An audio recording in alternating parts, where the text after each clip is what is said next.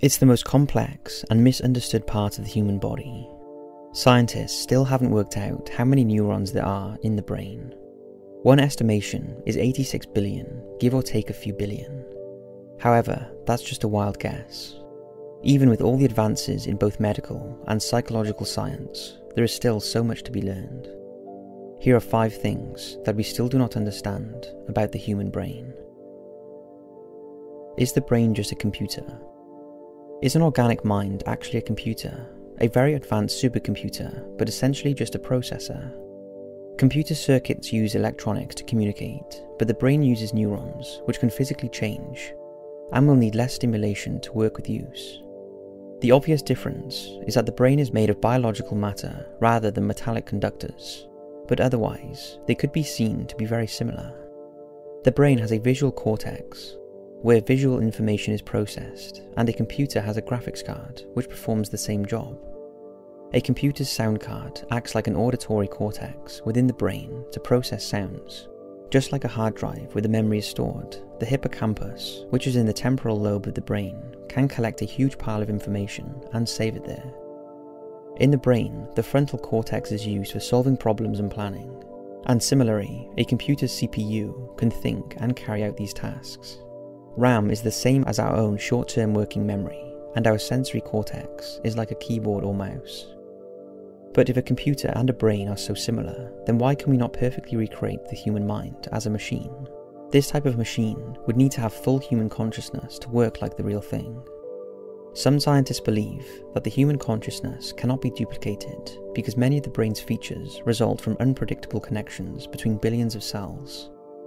Computers perform tasks in the same way repeatedly, but this isn't true of the human brain, where repeated use can result in a different outcome every time.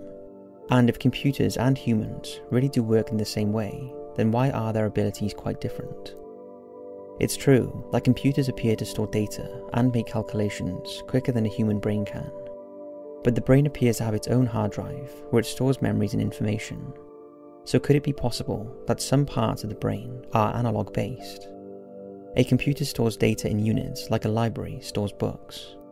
In order to access the information, the computer sorts through millions of files, and it either has the data or it doesn't. But the brain stores information differently. The memories are not held in a single storage unit. Instead, they are characterized by a system of neuron activations for example, an apple could trigger thoughts of a colour red or green, fruit, a specific smell, or a particular taste. And the more times the memory is triggered, then the stronger that pattern of activation becomes, and the stronger the memory will be. The activation is possible in a billion different ways, and there are billions of neurons, so the storage possibilities are limitless. But amazingly, the brain works slower than a supercomputer. Signals only travel through the brain at one millionth the second of a computer signal, However, there are things that a human can recognize in an instant, such as smell or someone's face. The brain's operations are not actually split up into different regions. For example, memory is not only stored in the hippocampus, but it's also collected in other parts of the brain, and most of the other regions of the brain are responsible for several different functions. So maybe the brain is not a computer after all, and it can never be recreated. The key to figuring out the human brain is probably in understanding the differences in what it can compute and what it cannot. Maybe then we will know if it's just a computer. Is the brain responsible for our personalities? Your personality is what makes you unique. Your personality shines within your own individual spirit. So surely it must originate in the brain. While some scientists believe that a human brain is just like a blank piece of paper and that we are born in an untrained state. They think that without any inherent rules for managing information, all the brain structure comes from the way it is raised or nurtured, the way in which it's socialized, and the culture and experiences that it is exposed to. This is known as the nature versus nurture argument. Some scientists even believe that the shape of our brains can influence our personalities, or the size of the regions of our brains, or even how many connections are made between the different regions. The truth is, we do not know whether we are born with our personality already implanted in our brain, or whether it is something that we develop as we grow. Other researchers think that there are several reasons to believe that the brain is pre programmed before birth. They say that anyone with more than one child will know that their children were born with their own unique qualities. So even though they were brought up in the same household by the same parents, and often in the same way, they have distinct and separate personalities.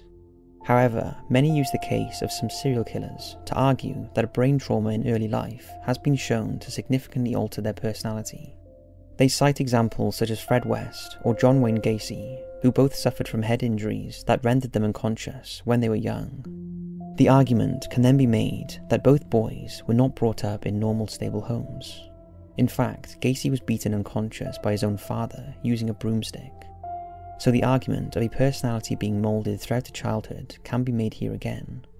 So it's another mystery. No one really knows whether we are born with our personalities already determined, or if they are shaped and formed because of our upbringing after birth. What's your thoughts? How can our brains work so fast? The motor impulses that are sent from the brain are actually very slow and unpredictable so it's amazing how quickly you can catch a ball. It takes one tenth of a second before our brain can process what it has seen.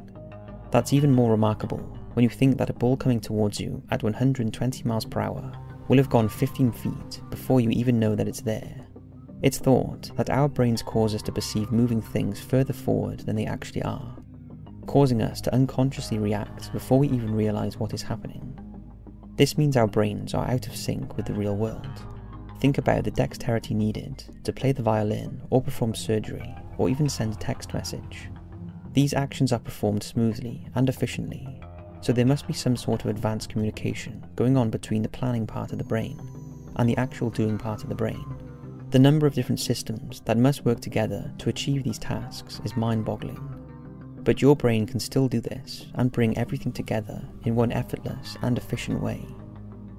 This seems even more incredible when you know that the brain is so much slower than a supercomputer. A computer processes data in millions of cycles per second, but the brain only processes at 200 times per second. It would take a computer longer to identify a taste or a smell, but the human brain can do this immediately. This would seem to be impossible, but it appears that the brain has a capacity to process several things at once, unlike a computer, which slows down if subjected to parallel processing so even though running lots of calculations all at the same time can give many different results, the brain is able to sift through all the data at high speed and deliver one single memory, thought or movement. So every one of our actions is made through a series of random thoughts and movements that are brought together beautifully by our brains. It's no wonder that scientists are still baffled and astonished at how fast it all works. Do we have free will? Can we make any choice or decision does our brain allow us to change our minds at any time we like, or is every decision that we make pre planned? Some scientists believe that free will is an illusion, that our feeling of making a choice is just us becoming aware of a decision that our brain has already made.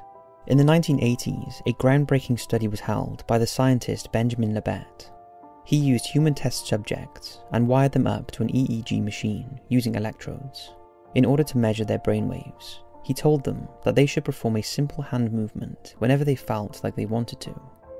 He also asked them to record the time when they made the conscious decision to make the movement. He was disturbed to find that the brain activity showed that they were moving their fingers a full second before their conscious minds caught up. Libet believed that this proved free will to be an illusion because our brains start to begin voluntary movements, as well as the will to move, even before we are aware of it. So decisions are made by the brain, and then there is a delay before we become aware of them, and then we think that we have consciously made the decision. After all, surely you cannot choose your thoughts, as it would require that you think them before you think them. But others argue that there are problems with this experiment. There may have been a delay in the test subject's impulse to act and the time when they recorded it. Our individual understanding of decisions is very unreliable, and decisions are made in a vague and indefinite way. Do we also make clear cut decisions? So, does our brain trick us into believing that we have free will, or is free will actually a trick of the mind? What do you think? What is consciousness? Now we come to what some believe to be the biggest mystery of the human mind. Over the years, some of the greatest philosophers in the world have tried and failed to solve the mystery of what it is and why we have it. Without consciousness, we cannot prove that we or anything else exists. What is there inside the brain that creates that feeling of consciousness? It's very difficult to explain to somebody what it is to feel consciousness. Unlike other scientific phenomena, consciousness cannot be seen. It is not a physical thing. It is only seen from inside the conscious person's mind. Scientists do not even know what it is that makes us so different, not just from other animals, but from one another.